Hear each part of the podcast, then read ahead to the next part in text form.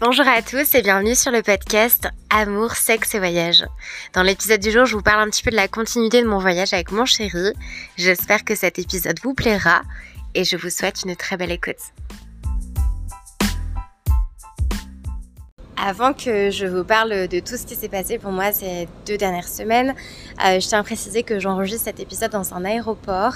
Euh, c'est un, épisode spontané comme tous les épisodes que j'enregistre. Mais là, pour le coup, euh, je suis en train de me balader dans les couloirs à côté de la porte d'embarquement. Donc vraiment, je m'excuse s'il y a du bruit derrière moi. Je vous fais cet épisode en plus à chaud parce qu'on vient littéralement de se séparer avec mon chéri. il y a peut-être 1h30 de cela parce que lui, son aéroport se trouve au Brésil et moi en Argentine. En fait, on se trouvait dans une ville qui s'appelle Puerto Iguazú, qui est en Argentine, mais qui est à la frontière entre le Brésil et le Paraguay. Et lui, puisqu'il s'en va du coup pour Rio de Janeiro au Brésil, euh, son vol était du coup du, depuis le Brésil.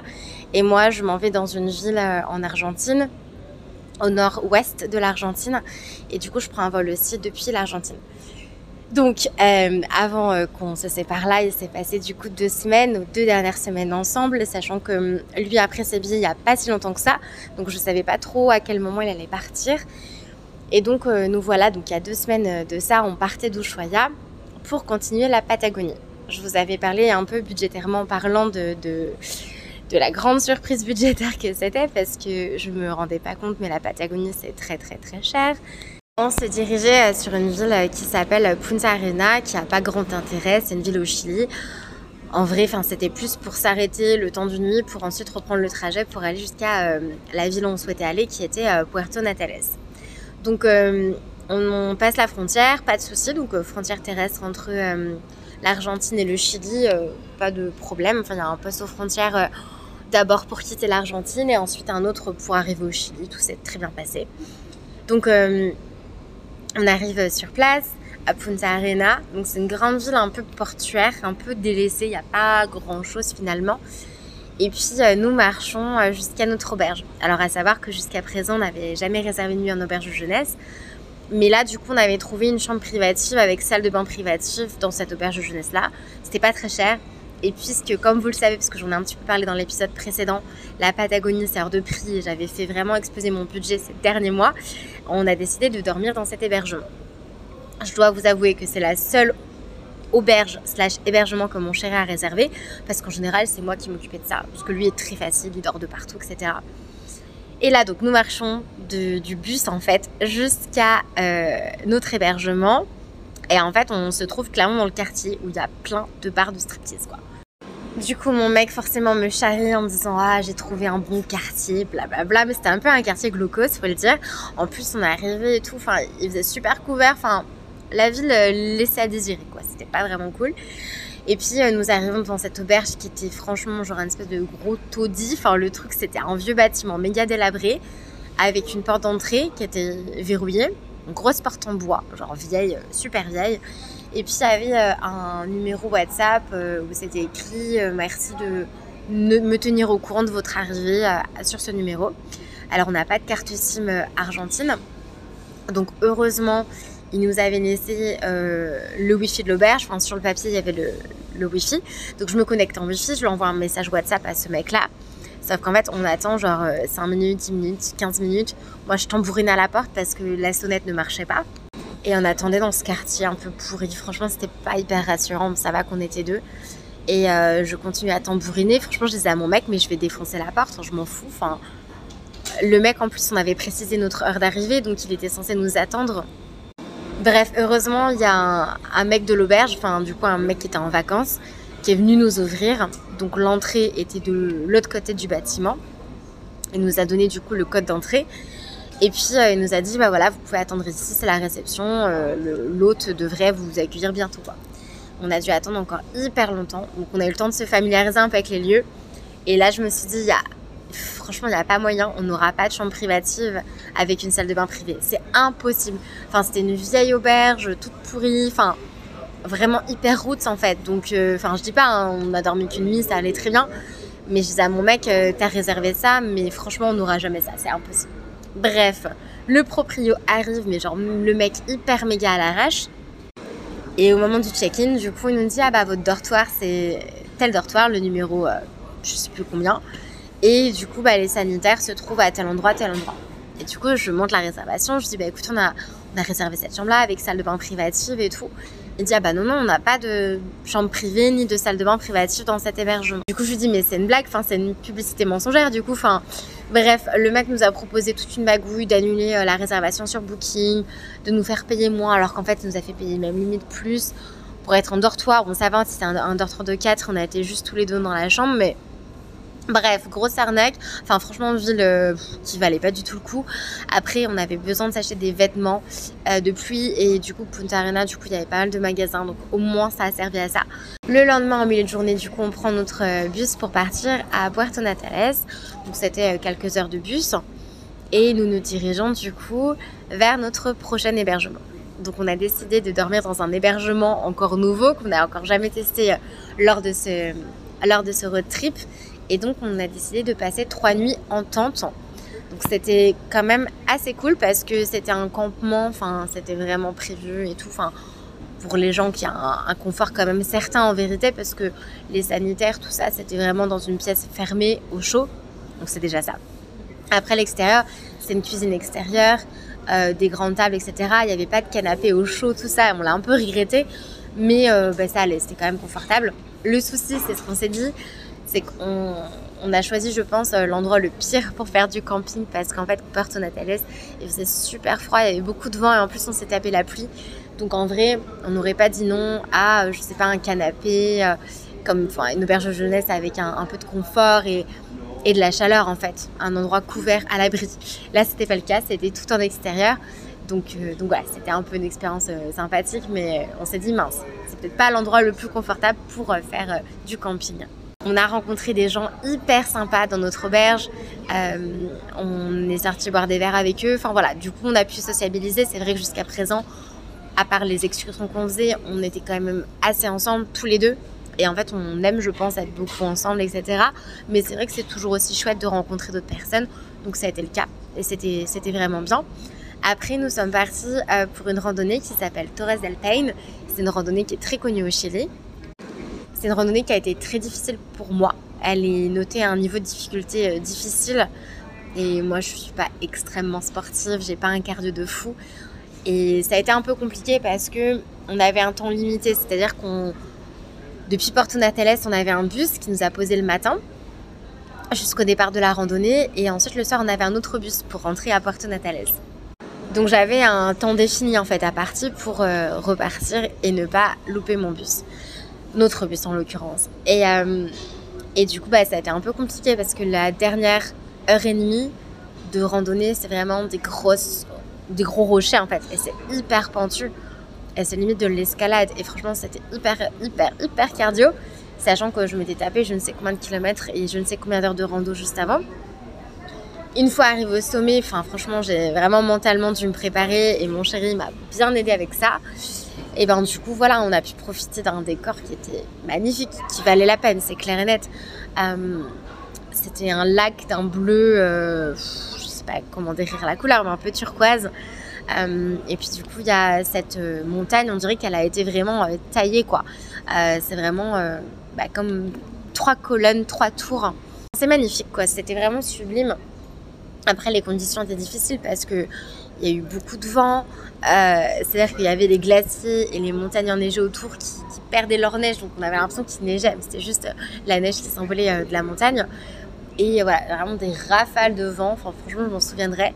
Et après, du coup, il a fallu faire euh, bah, le chemin retour. Et je déteste les randonnées aller-retour. J'aime bien quand c'est une loupe, qu'on ne revient pas sur nos pas. Mais là, du coup, il a fallu revenir en arrière. Et en plus, je savais que j'étais limitée dans le temps, etc. Mes chaussures de randonnée sont totalement défoncées. Il faut à tout prix que j'en achète d'autres d'ailleurs. Et donc, du coup, j'avais mal aux pieds, j'en pouvais plus, j'avais très mal au dos. Enfin, l'angoisse quoi. Donc mon mec était là à vraiment m'encourager, me booster pour qu'on puisse la terminer à temps il n'y a pas de souci, on arrivait à temps au bus.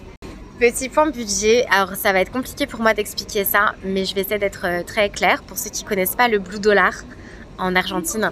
En fait, en Argentine, il y a un peu deux systèmes. C'est-à-dire qu'on peut convertir euh, son argent contre des pesos argentins, donc c'est la monnaie locale, avec un taux officiel qui est le taux du coup national, on va dire officiel, de, voilà, que le gouvernement a acté.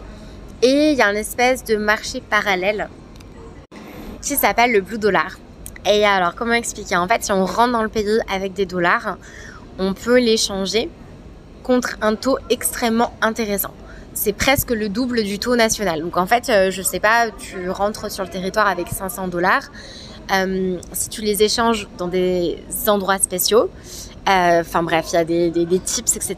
Il y a certains restaurants où, enfin, c'est des, on t'emmène au fin fond d'un restaurant, dans une petite, dans une petite salle, ou alors au fin fond, je sais pas, d'un fleuriste, d'un barbeur. Enfin, c'est entre guillemets, c'est légal, mais c'est quand même caché du gouvernement, même si le gouvernement est au courant de, ça, etc.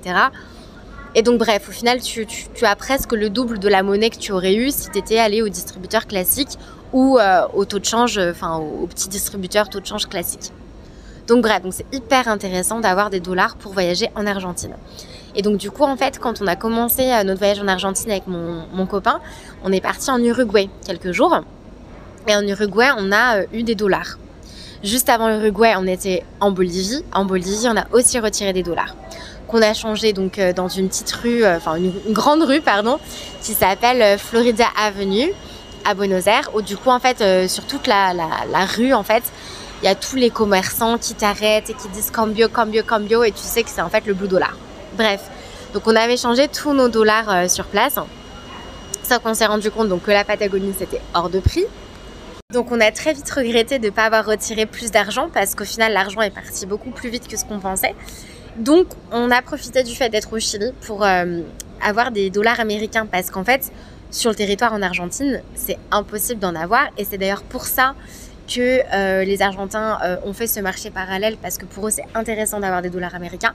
Je ne vais pas rentrer dans le système financier du pourquoi, du comment, etc. Mais du coup, on s'est dit, ok, il faut qu'on ait des dollars euh, américains.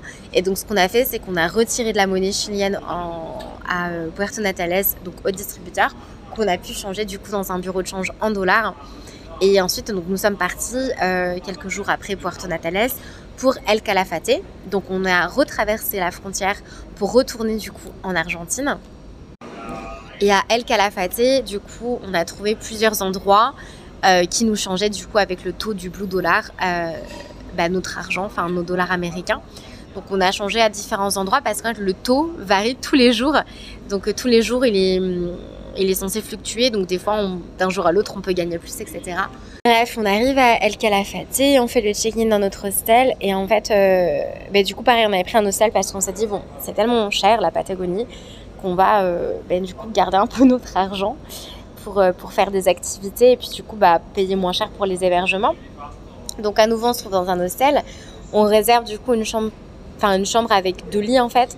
Euh, sauf qu'on se retrouve dans une chambre avec un lit superposé. Du coup ça nous a bien fait rire.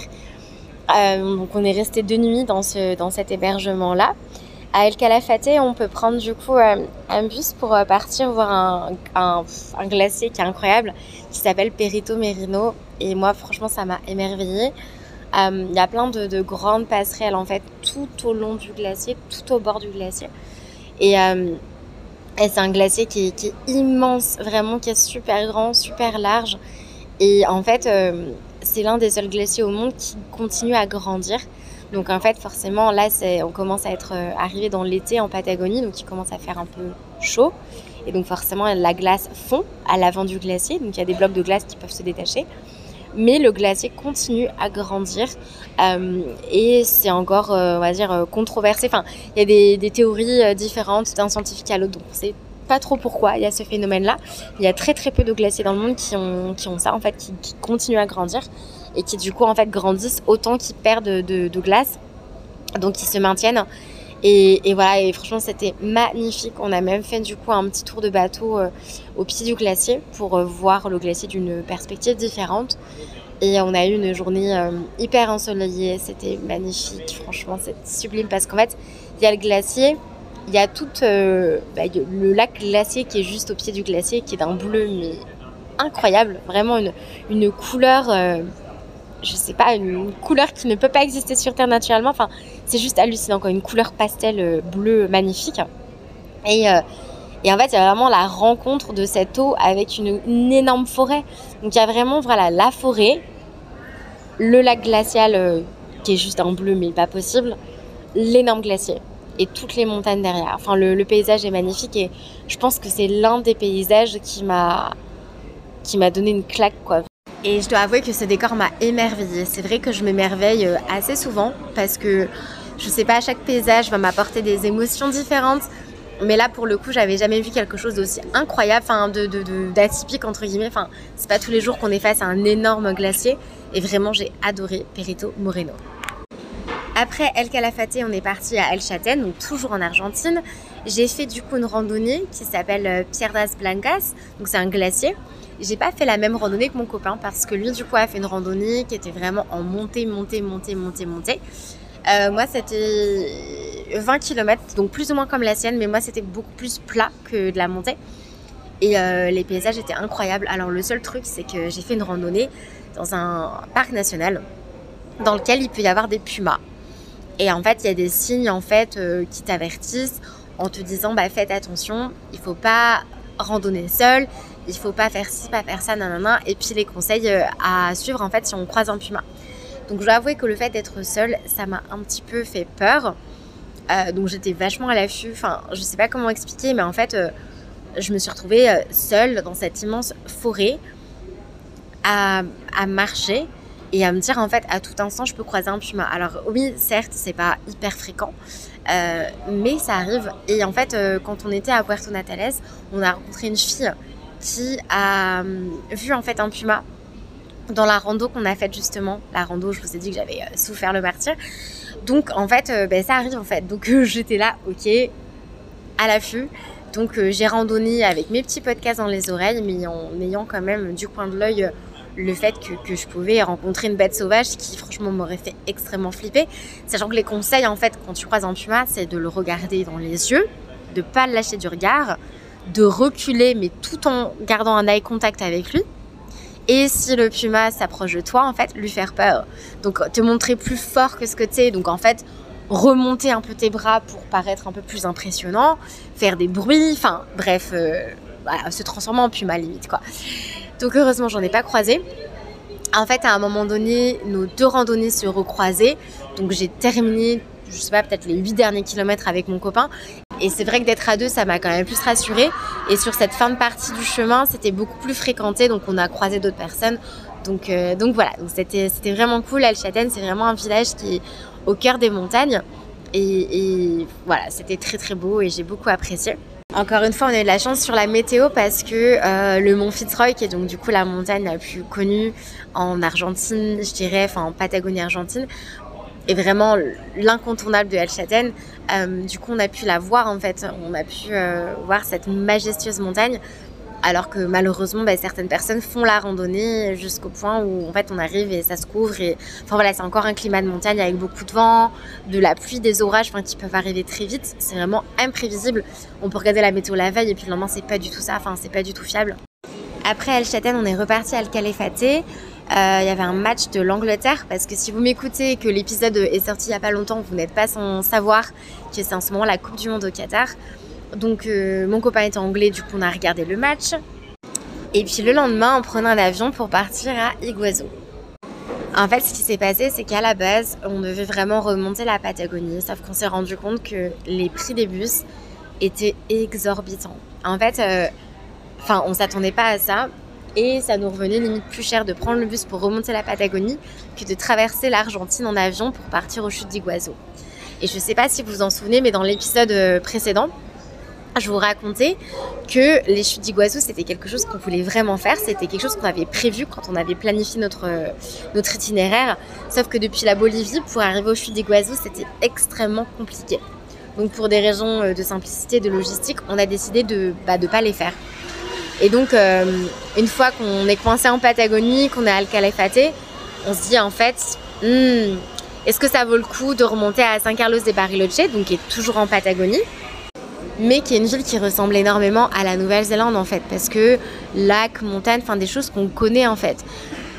Et ça nous coûtait très très cher, on savait pas trop si ça valait vraiment le coup pour nous.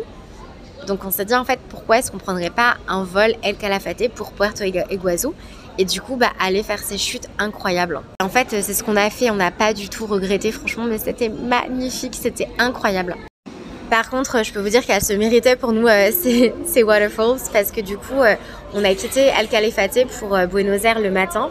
Et ensuite, on avait 9 heures d'escale à l'aéroport. Tout simplement pourquoi? Parce que notre avion, notre second vol, a été décalé.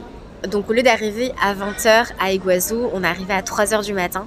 Et on était explosés parce qu'on a littéralement passé la journée à attendre.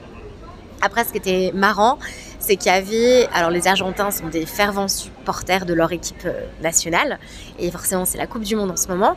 Euh, et donc du coup, bah, il y avait un match euh, bah, qui était retranscrit partout en fait dans l'aéroport, et les gens étaient en folie, et c'était marrant de voir, je sais pas, les, les, les, agents de sécurité, les personnes qui travaillaient dans la restauration, etc. Genre plus personne ne bossait quoi. Tout le monde était scotché à la télé. Enfin, on a vraiment vu l'ampleur en fait du football dans ce pays. Donc c'était assez marrant. Après, voilà, on a joué aux cartes, on a mangé, le temps est passé, quoi. Mais c'est vrai qu'une fois arrivé à 3h du matin euh, à Iguazu, on n'en pouvait plus. Il n'y avait plus de taxi, du coup, on avait pris un collectivo. Donc, c'est un petit bus, en fait, qui dépose euh, euh, chaque personne à son propre hébergement. On était les derniers à être déposés. Donc, en fait, on était là à s'endormir dans le bus. On n'en pouvait plus. C'était insupportable. Sachant qu'on a quitté le froid de la Patagonie, pour arriver dans une atmosphère où en fait ben, simplement ben, il y a l'Amazon qui est à côté, on est aux portes de l'Amazon, enfin il y a la jungle, enfin c'est île qui est construite clairement dans la jungle, donc en fait il fait super chaud, super humide, le retour des moustiques, donc bref on arrive, on n'en peut plus, etc. Et après bon, on n'a pas regretté parce qu'on a passé 4 jours euh, vraiment super super par ici. On a eu l'occasion d'aller voir euh, les chutes d'Iguazu, donc en Argentine on a été euh, émerveillés. Je crois que c'est, je veux pas dire de bêtises, mais c'est peut-être 250 cascades. Euh, mais genre vraiment c'est impressionnant, il y a des cascades de partout, partout, partout, partout. Et en fait, euh, ces, ces cascades-là, en fait, constituent la frontière entre le Brésil et, et l'Argentine. Donc il y a une partie en fait qui est visible depuis l'Argentine et une partie qui est visible depuis le Brésil. Donc on a fait une journée en Argentine, une journée au Brésil. C'était magnifique, quoi. Vraiment, c'est spectaculaire. En fait, chaque angle de vue te donne un, aperçu différent sur, euh, sur la cascade, sur la forêt, sur la rivière. la végétation est juste luxuriante, euh, abondante. Euh, pareil pour les animaux. Et ouais, c'était génial. On a vraiment, vraiment, vraiment bien fait de pas quitter l'Amérique du Sud sans être venu au chutes d'Iguazu. Hier, on souhaitait aller au Paraguay parce qu'on s'est dit bon, on a fait euh, on a fait quelques jours au Chili, on a fait quelques jours en Uruguay, et puis là on a la frontière entre le Brésil et le Paraguay, donc pourquoi pas faire une journée au Paraguay? Mais en fait, puisqu'on est parti au Brésil il y a quelques jours pour faire les chutes d'Iguazu côté brésilien, euh, j'ai reçu un message de l'immigration me disant que je pouvais plus quitter et re-rentrer dans le pays. Donc en fait, Là, j'ai un visa de 3 mois, mais si je quitte le pays, je peux pas re-rentrer parce que j'ai fait trop de sorties en fait. Donc hier, on a décidé de ne pas euh, partir au Paraguay. Et on s'est tout simplement fait une journée football parce que donc la France jouait heure d'ici à midi et l'Angleterre à 16h. Donc on a regardé les, matchs. On est très contents parce que du coup la France et l'Angleterre vont jouer ensemble euh, d'ici quelques jours. Par contre, on est hyper déçus de ne pas être ensemble parce que en fait, euh, en Coupe du Monde, c'est pas forcément euh, souvent que ça peut se présenter un match France-Angleterre. Et malheureusement, on sera pas ensemble. Par contre, les moustiques m'ont franchement pas manqué. Honnêtement, euh, l'angoisse. L'angoisse d'arriver dans ton hébergement quand tu vois qu'il y a un moustique qui sont hyper rapides, impossible de les tuer. Donc je me suis refait défoncer parce que les moustiques c'est toujours pour moi. J'ai le groupe sanguin. Alors je sais pas votre groupe sanguin, mais je suis O négative. Et c'est le pire groupe sanguin, en fait, c'est celui qui attire le plus les moustiques. Alors pourquoi, comment, je ne sais pas les explications, mais c'est scientifiquement prouvé. Et franchement, c'est très relou. Donc je me suis fait repiquer par les moustiques. Ce qui clairement ne m'avait pas manqué. Je pense que j'en avais pas parlé du coup dans l'épisode précédent. Mais je m'étais fait, mais vraiment, défoncer par les moustiques en Amazonie. Genre vraiment. Je sais pas ce qu'ils avaient, c'était mes fesses. Euh, littéralement, j'étais piquée que sur les fesses. Euh, j'avais mais peut-être 50 boutons de moustiques sur mes deux fesses réunis. Enfin, genre c'était n'importe quoi. Donc là, du coup, euh, retour des moustiques, c'était pas la joie, mais ça va. Ils m'ont pas trop piqué, ils sont moins, comment dire, fous qu'en Amazonie, parce qu'en Amazonie, ils étaient malades. Hein. Vraiment, genre, ils avaient peur de rien et te piquaient vraiment sur 300 couches de vêtements, pas de soucis quoi. Genre, ils piquaient. Et, euh, donc bref, je me suis quand même fait piquer ici, mais j'ai l'impression que l'anti-moustique faisait quand même plus effet qu'en Amazonie, euh, rien à foutre. Autre chose, j'ai pu rechanger de la monnaie, j'ai pu refaire mon petit trafic d'argent. Alors cette fois-ci, pas avec des dollars, mais avec des réels. Euh, donc les réels, c'est euh, la monnaie du coup brésilienne. Et en fait, ici, il y a ce petit trafic là, le, blue market, avec du coup les dollars, mais aussi la monnaie brésilienne, parce que ce sont deux monnaies qui fluctuent pas trop, et donc sur le marché financier, elles sont beaucoup plus intéressantes que des monnaies comme euh, la monnaie argentine, qui peut énormément se dévaluer. Donc bref, du coup, j'ai pu retirer euh, de l'argent au Brésil pour pouvoir les rechanger ici dans un petit euh, endroit. Je me suis renseignée un peu partout. c'est où que je peux changer de l'argent avec du bout dollar, blablabla. Et j'ai réussi à trouver, de personne en personne, j'ai eu les petits, les petits bons plans. Et je disais à mon mec, en fait, c'est marrant, j'ai l'impression d'être une trafiquante de drogue. Enfin, je sais pas, j'ai l'impression de faire une petite magouille. Bon, en vérité, c'est pas totalement illégal. Enfin, en vérité, si je me fais arrêter par, euh, je sais pas, un, agent de la police qui me voit changer ce change-là dans ce petit bureau, etc., euh, je, je peux pas avoir de poursuite judiciaire ou quoi que ce soit. Mais quand même, genre, je me sens trafiquante. C'est un peu décousu, mais juste avant, je vous avais parlé du match de la France et du match de l'Angleterre. Donc euh, ces deux pays-là se sont qualifiés pour les quarts de finale euh, pour la Coupe du Monde 2022. Et en fait, l'Argentine a joué la veille et pareil, s'est qualifié. Et en fait, c'était la fiesta, mais vraiment la fiesta dans la ville. C'était un samedi, donc je pense que les gens ne bossaient pas. Il y avait tous les adolescents qui n'étaient pas en cours, etc.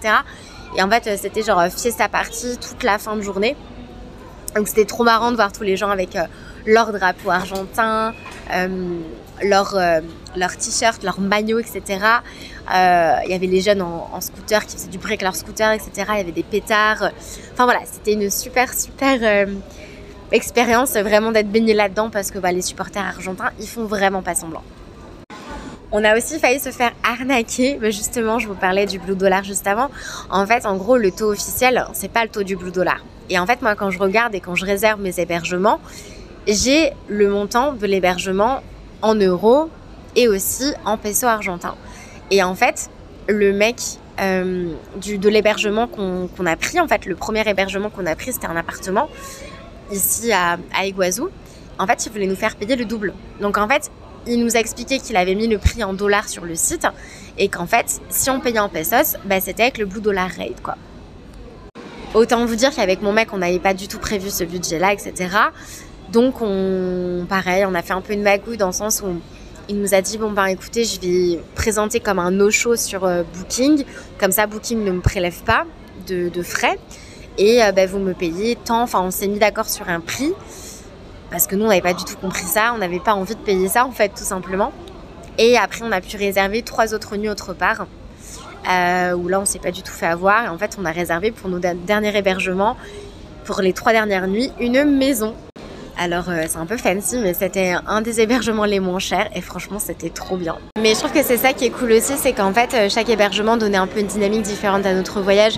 On a dormi dans des endroits beaucoup plus luxueux, comme dans des endroits beaucoup plus sommaires. Et voilà, on a pu dormir en tente, en auberge jeunesse, comme en hôtel, en appartement, en Airbnb, en guest house. Euh, en maison. Donc, donc voilà, c'était, vraiment chouette. Et je pense que je repars plus amoureuse de mon chéri que je l'étais parce que on parle souvent de quand on voyage, voilà, on apprend à se découvrir, etc. Mais quand on voyage avec quelqu'un, quand on fait du 24 heures sur 24, plusieurs semaines avec quelqu'un, on apprend aussi à découvrir la personne, on la découvre dans un univers et dans un contexte différent. Et ça m'a beaucoup plu. Franchement, j'ai, j'ai, ouais, je repars plus amoureuse. Et je pense que c'est pareil pour lui. Je pense que ce voyage nous a, nous a encore plus rapprochés et nous a appris à en connaître davantage sur des facettes de notre personnalité. Je pourrais dire plein d'autres choses, plein, plein, plein d'autres choses. Euh, c'est hyper difficile de condenser tout ça dans un épisode. Il s'est passé plein de choses, je vais pas rentrer dans les détails de tout, etc. Après, la beauté du voyage aussi, c'est qu'on rencontre des personnes dans un pays, qu'on revoit dans d'autres pays. Dans l'épisode précédent, je vous avais parlé d'une rencontre qui m'avait marqué, qui était Justine. Je l'avais rencontrée au nord du Pérou. Et puis, euh, on s'était revus dans d'autres villes au Pérou. Et, euh, eh ben Justine, un mois et demi plus tard, je l'ai croisée à El Châtaine. Donc quand je vous parlais de la randonnée où avec mon chéri on s'est retrouvés sur les huit derniers kilomètres, on redescendait puis il y avait un lac. Donc on s'arrête pour regarder un petit peu le lac. Et là je bug. Genre je regarde une fille. En fait on se regarde, mais dans ma tête j'étais là, je crois que c'est Justine, mais je suis pas sûre. Et en fait, juste, elle a des tatouages. Et je regardais son tatouage sur son bras. J'étais, ah, mais est-ce que c'est elle? Est-ce que c'est son tatouage? Enfin, genre vraiment gros bug. Jusqu'à ce qu'elle réagisse, enfin, qu'elle fasse un move en mode, euh, je t'ai reconnue parce que moi, j'avais un doute.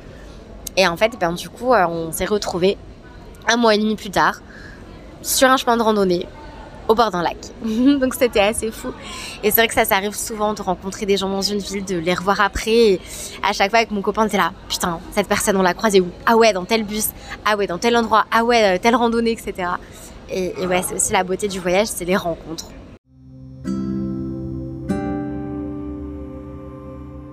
Comme je vous l'ai dit précédemment, du coup, avec mon chéri, on s'est quitté tout à l'heure. Euh, pas dans les larmes, mais presque.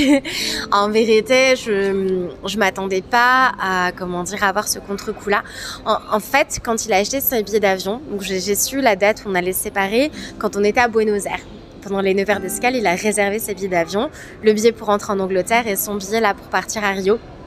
Et euh, et je m'attendais pas à ressentir ça. Genre, j'ai ressenti un vide immense, genre une peine, une tristesse que j'ai quasiment jamais ressentie dans ma vie.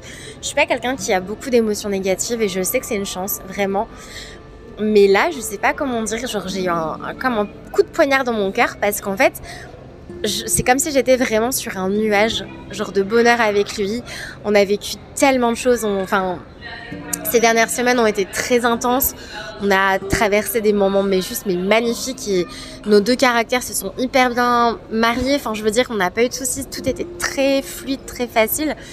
On était beaucoup dans la fusion et en fait de me dire merde, putain, dans 4-5 jours on n'est plus ensemble, ça m'a fait un, truc quoi. Et puis euh, hier euh, et les derniers jours, enfin la tristesse est partie quoi. Je me suis dit bon, ça va, on se revoit dans trois semaines, euh, c'est pas pas dramatique. En plus, je suis quelqu'un de très indépendante et je le crie tout le temps. C'est vrai que mon indépendance, elle est hyper importante. Mais là, du coup, je me suis vraiment accommodée à ce mode-là et à être beaucoup avec lui parce que sa présence est tellement facile à mes côtés qu'il me prend pas d'énergie et tout ça. Enfin, genre, c'était juste simple. Et, euh, et donc voilà, enfin, en fait, je sais pas comment dire, mais là, quand on s'est dit au revoir, c'est comme si j'avais l'impression de revivre un peu mes petits flirts de voyage quand j'étais en Asie et que je vivais un instant très fort avec quelqu'un et qu'on se séparait en fait. Et pour le coup, avec ces personnes-là, on savait qu'on n'allait plus jamais se revoir, donc c'était très différent. Là, je sais que je le revois dans trois semaines, qu'il va venir en France, que je vais partir en Angleterre et qu'on va vivre encore plein de belles choses avant de rentrer en Nouvelle-Zélande, là où on habite. Mais voilà, ça a été un peu difficile. Et en plus, lui qui parle pas forcément beaucoup facilement de ses émotions, à un moment donné, je lui dis ça va et tout. Puis il me dit ah bah je suis un peu triste. Enfin, du coup, ça m'a beaucoup touché aussi que lui se livre sur ça. Et puis c'est vrai qu'on est un peu dégoûté. Euh, bah, c'est bête, hein, c'est que du football peut-être, mais euh, mais voilà, ce, France-Angleterre, on se serait tellement charrié si on l'avait vu euh, côte à côte. Mais voilà, toutes les belles choses ont une fin. Je sais que j'ai encore 15 jours de voyage, que ça va être incroyable. Je sais pas du tout si je vais faire un quatrième épisode pour raconter ces 15 derniers jours. Ça dépendra de si j'ai beaucoup de choses à raconter ou si j'en ferai un peut-être en janvier, dans lequel euh, je raconterai aussi mon retour en France et mes fêtes de famille, euh, mes fêtes, euh, voilà, Noël et Nouvel An auprès de mes proches parce que ça fait très très longtemps que j'ai pas fêté ces fêtes-là en France. Mais en tout cas, bah, merci beaucoup de m'avoir écouté jusqu'au bout. Je sais d'avance que je vais avoir plein de choses qui vont me revenir en tête après l'enregistrement de cet épisode. Là d'ailleurs je dois vous laisser parce que je suis en train d'embarquer pour mon vol. Mais hum, je sais qu'il y a plein de souvenirs, il y a plein de moments forts, il y a plein de trucs qui vont me revenir en tête. Et c'est un peu la frustration d'enregistrer un podcast sur mes aventures parce que j'ai envie de vous dire plein de choses. Mais en même temps l'épisode peut pas durer trois heures. Et puis euh, très souvent après avoir enregistré, ben, j'ai plein de choses qui me reviennent en tête et je me dis mais mince, pourquoi t'as pas parlé de ça, ou ça, ou ça? Mais c'est vrai que j'ai pas envie de prendre des notes, j'ai envie que ce soit hyper spontané. Donc voilà, j'espère que j'ai donné assez de détails pour tout le monde et je vous remercie infiniment de m'avoir écouté jusqu'au bout.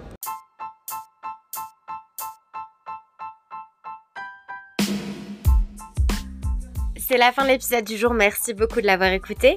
Et je vous retrouve très très vite pour un tout nouvel épisode du podcast avec à mes côtés un tout nouvel invité. À bientôt